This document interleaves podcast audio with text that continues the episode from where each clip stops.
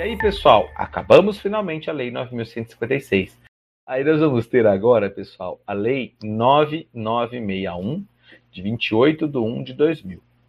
Vocês lembram que eu falei para vocês que a gente ia fazer um catado das leis, um compilado de algumas leis? 9.961, 9.156, resoluções tal. Justamente por isso, ó. Vejam que interessante. Nós estávamos falando de uma lei de 1998 Porém, somente em 28 de janeiro de 2000 que foi criada a Agência Nacional de Saúde Suplementar, ANS. Só que se vocês se recordarem bem, na lei anterior já estava falando sobre essa Agência Nacional de Saúde Suplementar.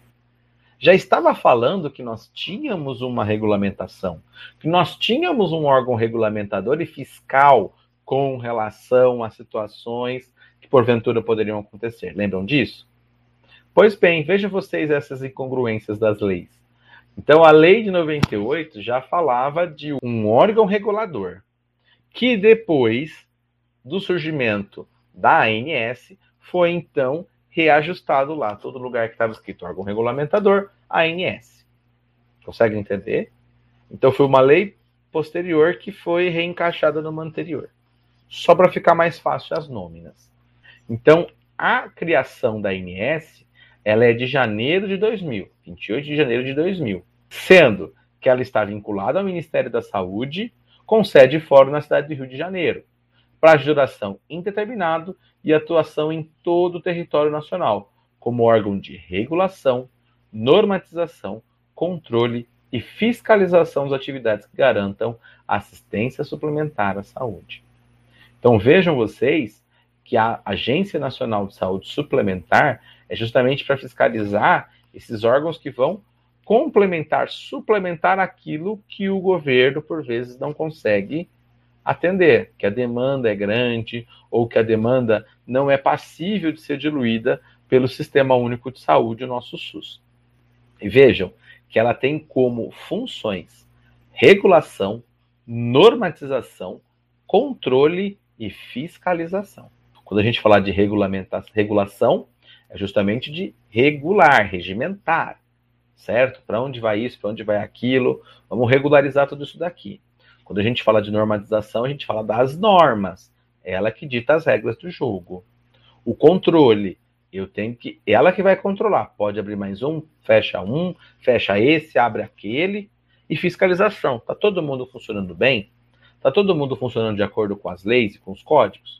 Vamos dar uma olhadinha ali, ó, ó, tá faltando um papel aqui faltando um, um, um procedimento ali, e assim por diante, tá bom? A natureza de autarquia especial conferida à ANS é caracterizada por autonomia administrativa, financeira, patrimonial de gestão de recursos humanos, autonomia nas suas decisões técnicas e mandato fixo, mandato fixo de seus dirigentes. Quando a gente fala de uma autarquia, pessoal, nós estamos falando de um órgão que ele manda nele mesmo, que ele é o órgão máximo mandatório daquela situação. Caberá ao Poder Executivo instalar a ANS, devendo seu regulamento, aprovado por decreto da Presidência da República, fixar-lhe a estrutura organizacional básica, que para nós não, não tem tanto é, por que saber quem tem presidentes, tem diretores, tem, mas tem ali uma organização básica, certo? Constituída a ANS, aqui de acordo com o parágrafo único, com a publicação de seu regimento interno pela diretoria colegiada fica a autarquia automaticamente investida no exercício de suas atribuições. O que ele está falando aqui? Ó, montamos a ANS, beleza, uhul, perfeito. Bora trabalhar então. Nós já montamos, pode ir. Então, a partir do momento que a gente montou, pode trabalhar. Vai fazer as suas atribuições aí que estamos precisando.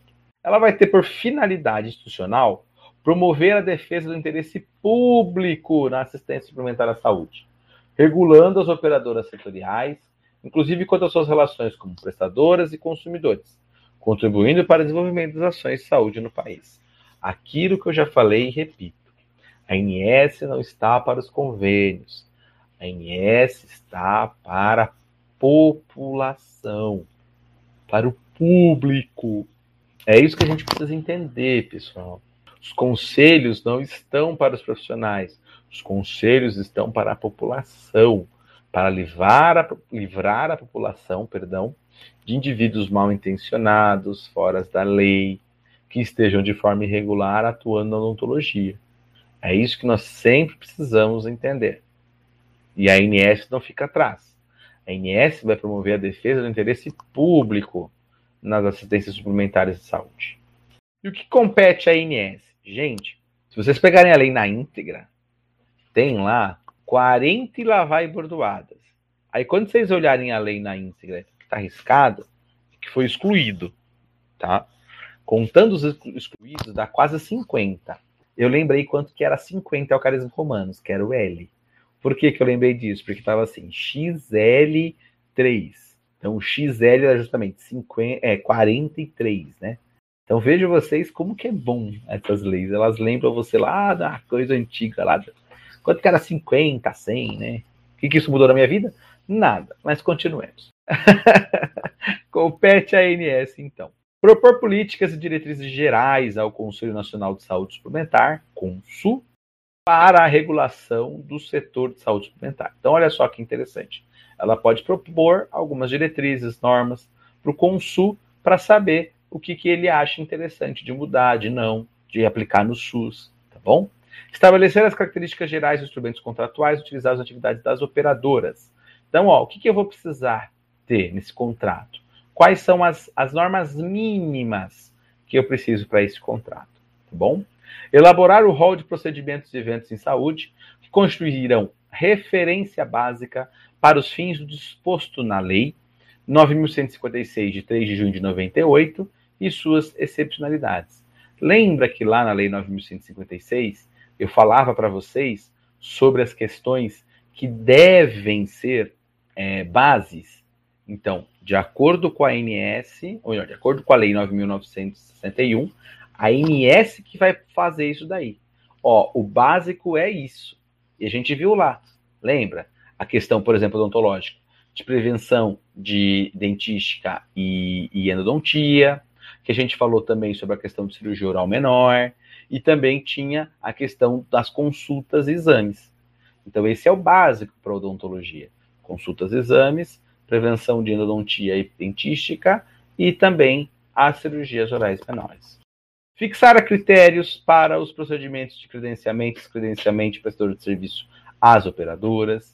Estabelecer parâmetros e indicadores de qualidade de cobertura em assistência à saúde para os serviços próprios de terceiros oferecidos pelas operadoras como que eu vou dizer que aquela endodontia está bem feita ou não está bem feita? Como que eu vou glosar aquela endodontia? Eu, enquanto operadora de serviço de saúde suplementar, de acordo com o que está estabelecido aqui.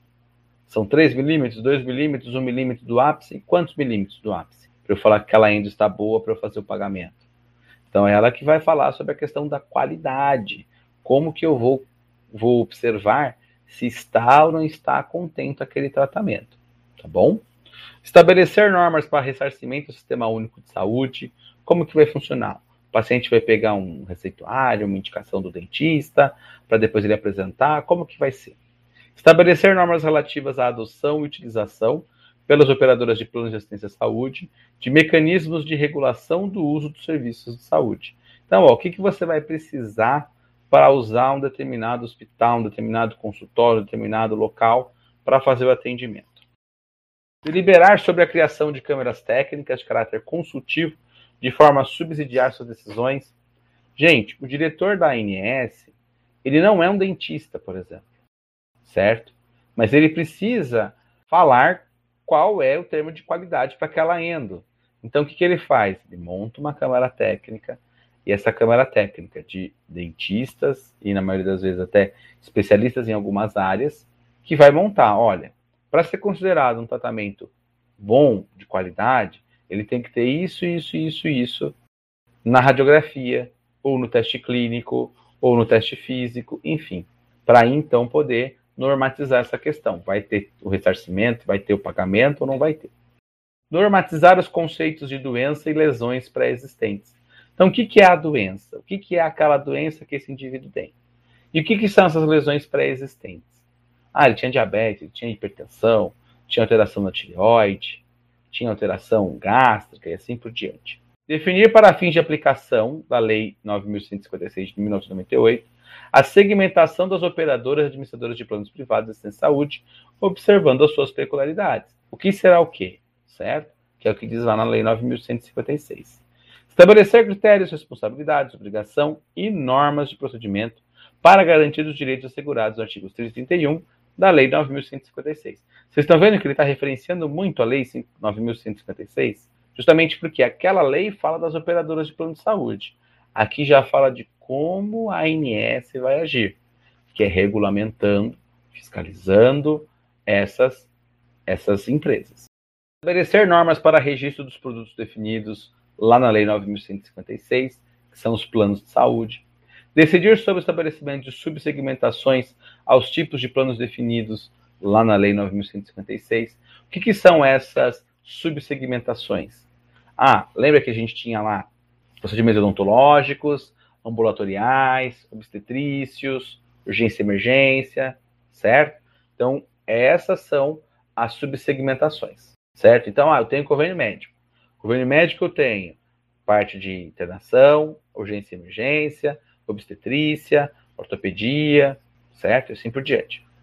Estabelecer critérios gerais para o exercício de cargos diretivos das operadoras de planos privados de assistência à saúde. Olha, quais são os cargos, o que, que precisa ter cada um para poder dar conta do serviço. Estabelecer critérios de aferição e controle de qualidade dos serviços oferecidos pelas operadoras de planos privados de saúde, sejam eles próprios, referenciados, contratados ou conveniados. Como que a gente vai verificar se está ou não está bom, se deu ou não deu certo? Tá? A INES que vai ditar essa norma. Estabelecer normas, rotinas e procedimentos para concessão, manutenção e cancelamento de registro dos produtos das operadoras. A gente já falou isso na Lei 9.156, não é? Autorizar reajustes e revisões de contraprestação pecuniária dos planos privados de saúde, ouvindo o Ministério da Fazenda. Então, isso é uma medida provisória, justamente por quê?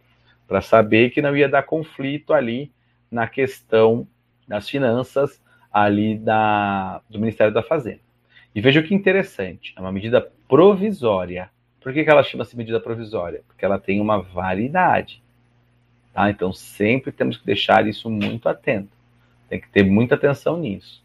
Tá? Então, medida provisória é aquela medida que tem prazo de validade. Ela tem data para começar e também tem data para terminar. Expedir normas e padrões para o envio de informações de natureza econômico-financeira pelas operadoras, com vistas à homologação de reajustes e revisões. Então vejam, eu tenho que ter também uma norma e um padrão de como que vai ser essa questão dos reajustes. Tá? Então não é assim, ah, vai quem quer, como eu quiser e tudo certo. Não, tem norma para isso também. Proceder à integração de informações com os bancos de dados do Sistema Único de Saúde. Gente, toda vez que a gente vai fechar um convênio, eles sempre pedem a carteirinha do SUS da gente. Sabe por quê? Porque onde eu, operadora de saúde, não posso te buscar, o SUS pode, porque o SUS é nacional. Então eu preciso ter esse registro, justamente para que depois eles possam fazer esses repasses para o SUS e assim por diante. Autorizar o registro dos planos privados de assistência à saúde, então é eles que vão autorizar ou não os registros dos planos.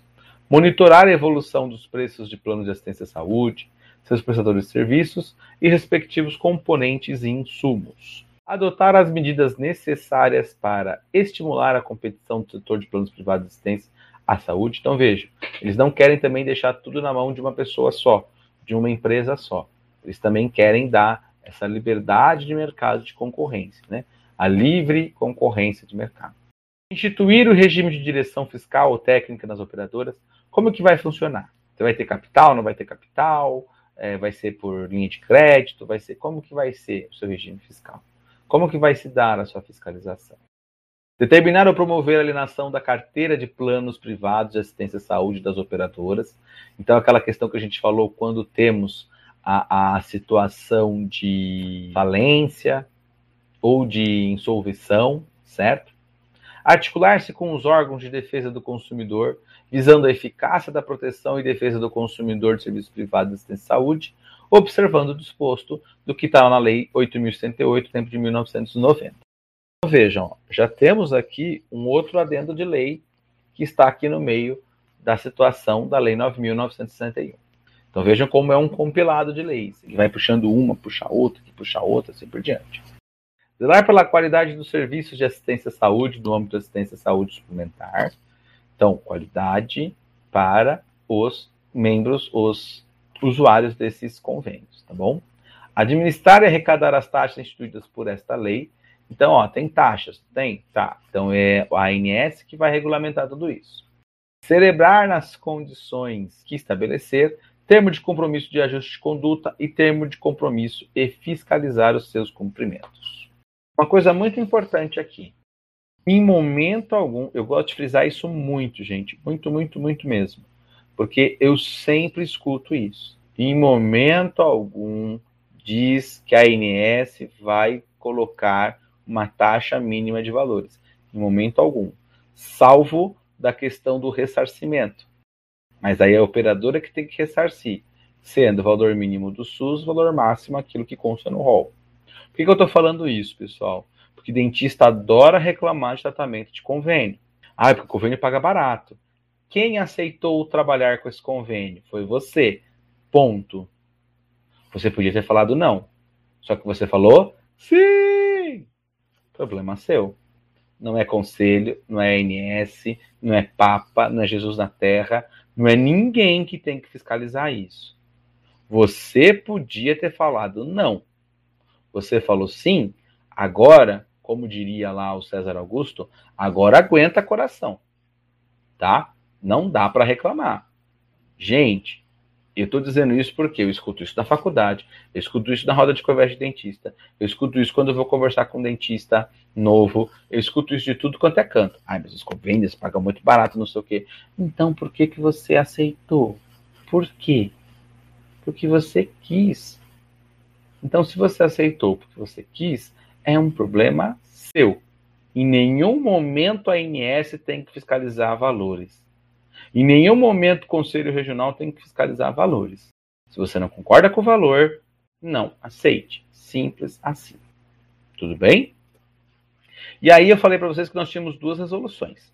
A primeira delas é a de 19 de 2001, é a número 19, perdão, de 2001. Essas resoluções, pessoal, são da ANS, tá? Não são resoluções do Conselho de Odontologia. Artigo 1 É vedado o desligamento do cirurgião dentista.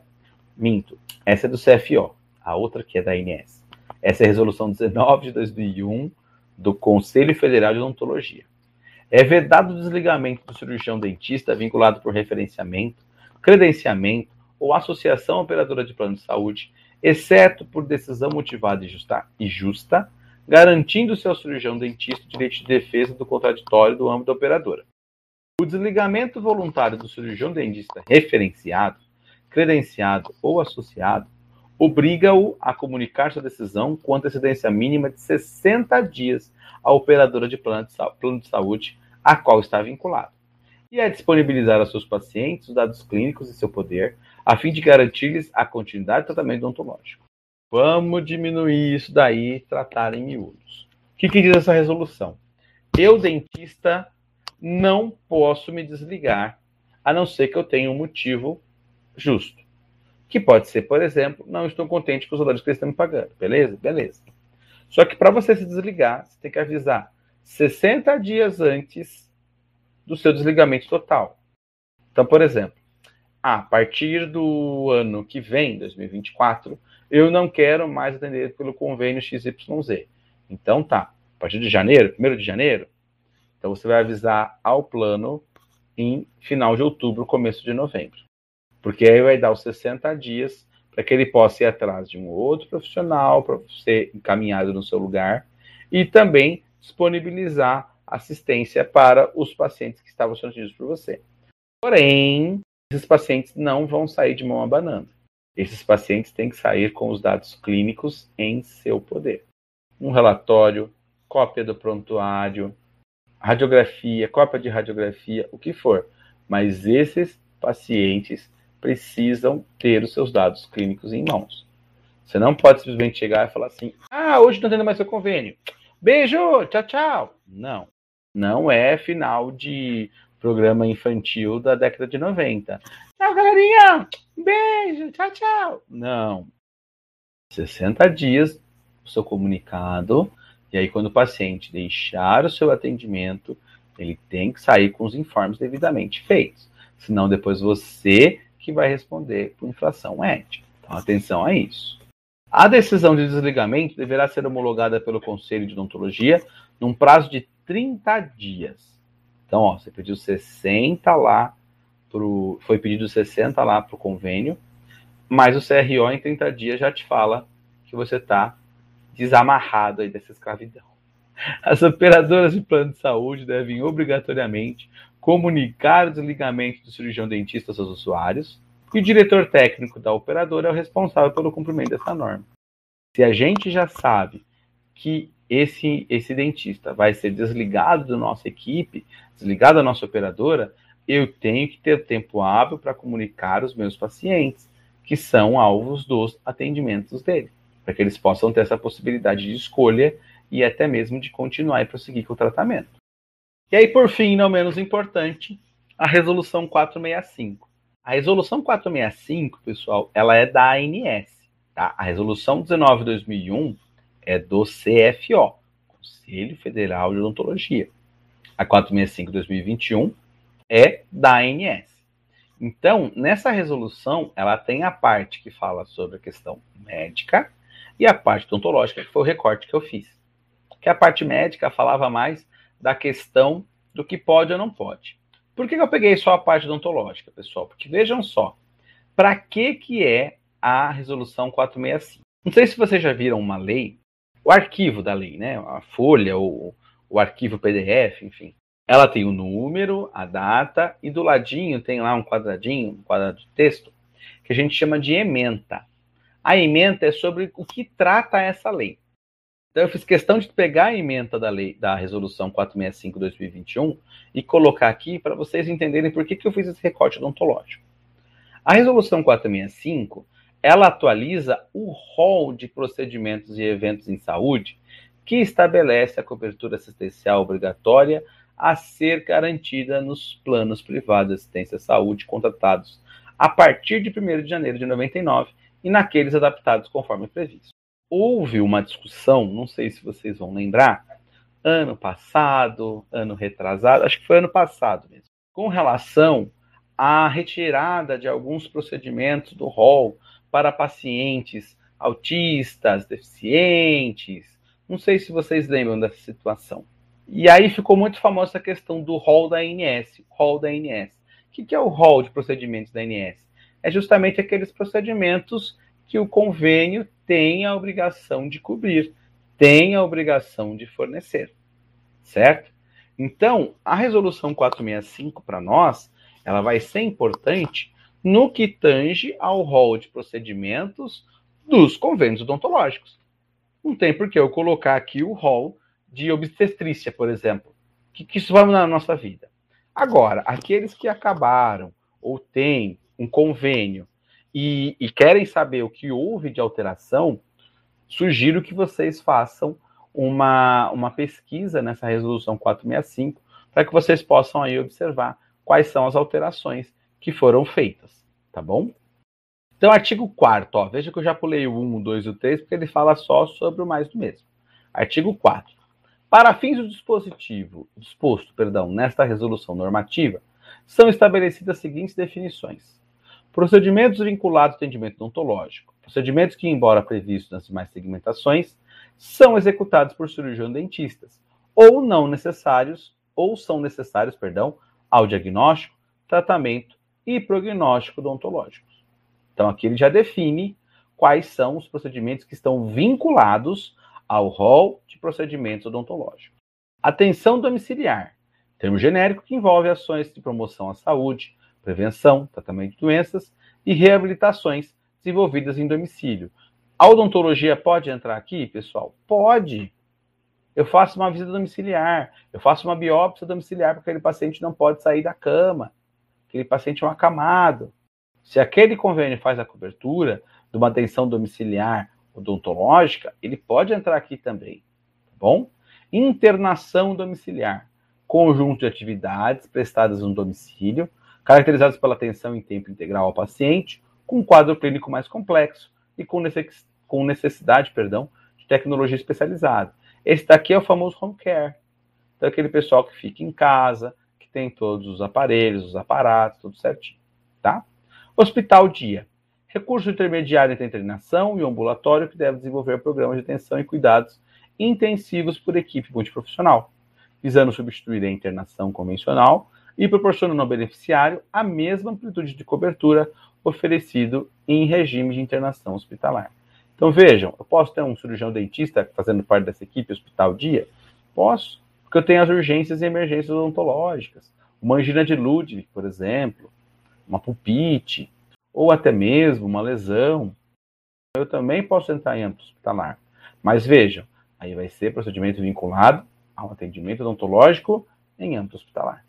Prótese. Material permanente ou transitório que substitua total ou parcialmente um membro, órgão ou tecido. Órtese. Material permanente transitório que auxilie nas funções de um membro, órgão ou tecido.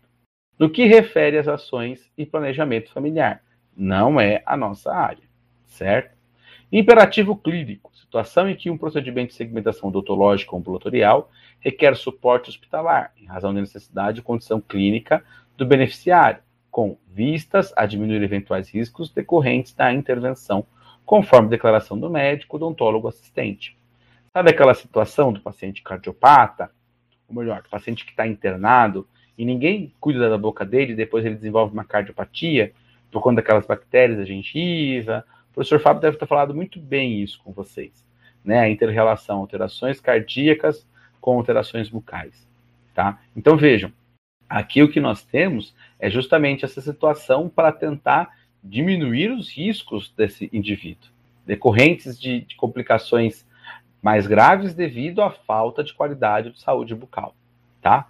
Ano de contrato, período de 12 meses, contados a partir da data do ingresso de ingresso do beneficiário no plano de saúde, seja ele titular ou dependente, seja o contrato individual, familiar ou mesmo coletivo.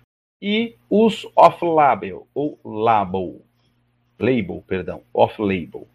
Uso de medicamento, material qualquer outra espécie de tecnologia em saúde para indicação que não está descrito na bula ou manual registrado na Anvisa ou disponibilidade pelo fabricante. Sabe quando começaram a falar da cloroquina para a Covid? Isso é o uso off-label. Não é a indicação ali, mas disseram que dá certo. Pessoal, salvo questões, qualquer questões, tá bom? Vamos colocar um outro mais tranquilo. O Viagra, não sei se vocês sabem, no começo, ele era para tratamento de alterações cardíacas, hipossuficiência. E aí depois descobriram que ele tinha como é, reação adversa ereções persistentes e mais alguma coisa que eu não me lembro. Ereções persistentes. Ereções penianas persistentes. Certo? Então veja, no começo, como era para disfunção cardíaca, o uso para a ereção foi um uso off-label mas não que fosse para aquilo. Consegue entender? Então é todo aquele medicamento que eu vou usar para uma situação, mas que não tem lá na sua bula, tá? Um, extra, assim, um, a mais. E aí, ó, lembra que a gente falou das subseções, as divisões subseções? Nós temos uma, uma subseção, que é a quinta subseção, que é do plano odontológico. Então, o plano odontológico compreende a cobertura de todos os procedimentos listados no anexo 1 dessa resolução normativa para a segmentação odontológica. O anexo 1, pessoal, ele já foi riscado, foi colocado 2, foi colocado 3, foi colocado. Esse anexo 1 não existe, tá? Mas tudo que compreender procedimento odontológico está para o plano odontológico cobrir ou não cobrir. E aí tem um rol mínimo a ser coberto, tá bom? Parágrafo 1. Os procedimentos bucomaxilofaciais que necessitarem de internação hospitalar não estão cobertos pelos planos odontológicos, porém, têm cobertura obrigatória no plano de segmentação hospitalar e plano referência. Então, olha só que interessante.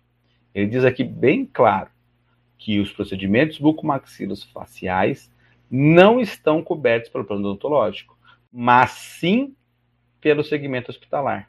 Consegue entender? Porque daí ele já considera como é ambiente hospitalar que tem que ser o convênio hospitalar, convênio médico do paciente. tá bom? Nas situações em que, por imperativo clínico, o atendimento odontológico necessite de suporte hospitalar para sua realização, apenas os materiais odontológicos e honorários referentes aos procedimentos listados no anexo 1 para a segmentação odontológica deverão ser cobertos pelos planos odontológicos. Então, você precisa internar o paciente para fazer a remoção de um ameloblastoma. Só que aí você também precisa fazer a parte de enxertia, e aí você achou por bem fazer então a situação de tirar a, a um pedaço do ilíaco ou então tíbia do paciente para fazer enxertia naquele local. Isso daí não entra no seu plano odontológico. Aí vai ter que ser pelo plano médico. A remoção cirúrgica daquele, daquela lesão, sim. A reconstrução com material de outra parte do corpo, não, porque não é sua área. Consegue entender? Ah, eu peguei o tórax para fazer uma reconstrução. Opa, beleza, aí tranquilo. Tá o transplante ósseo ali. Mas a outra parte não, mesmo porque você vai precisar de um médico para poder fazer essa, essa intervenção de remoção. É obrigatório a cobertura dos atendimentos caracterizados como urgência e emergência, conforme normas específicas vigentes sobre o tema. Pulpite, abscesso, tudo isso tem que estar coberto. Se não tiver coberto, não pode estar funcionando esse plano de saúde suplementar. Tudo bem, pessoal? É cansativo as leis? É, eu sei, pessoal. Gostaria de estar falando de assuntos muito mais legais, camaradas e bacanas com vocês? Não, porque eu gosto disso. e da minha parte era isso. Então, pessoal, muito obrigado aí pela audiência, pela paciência. Bons estudos. Surgirem dúvidas, nos procurem. Estamos aqui para isso, para servir o melhor para cada um de vocês. Tá bom?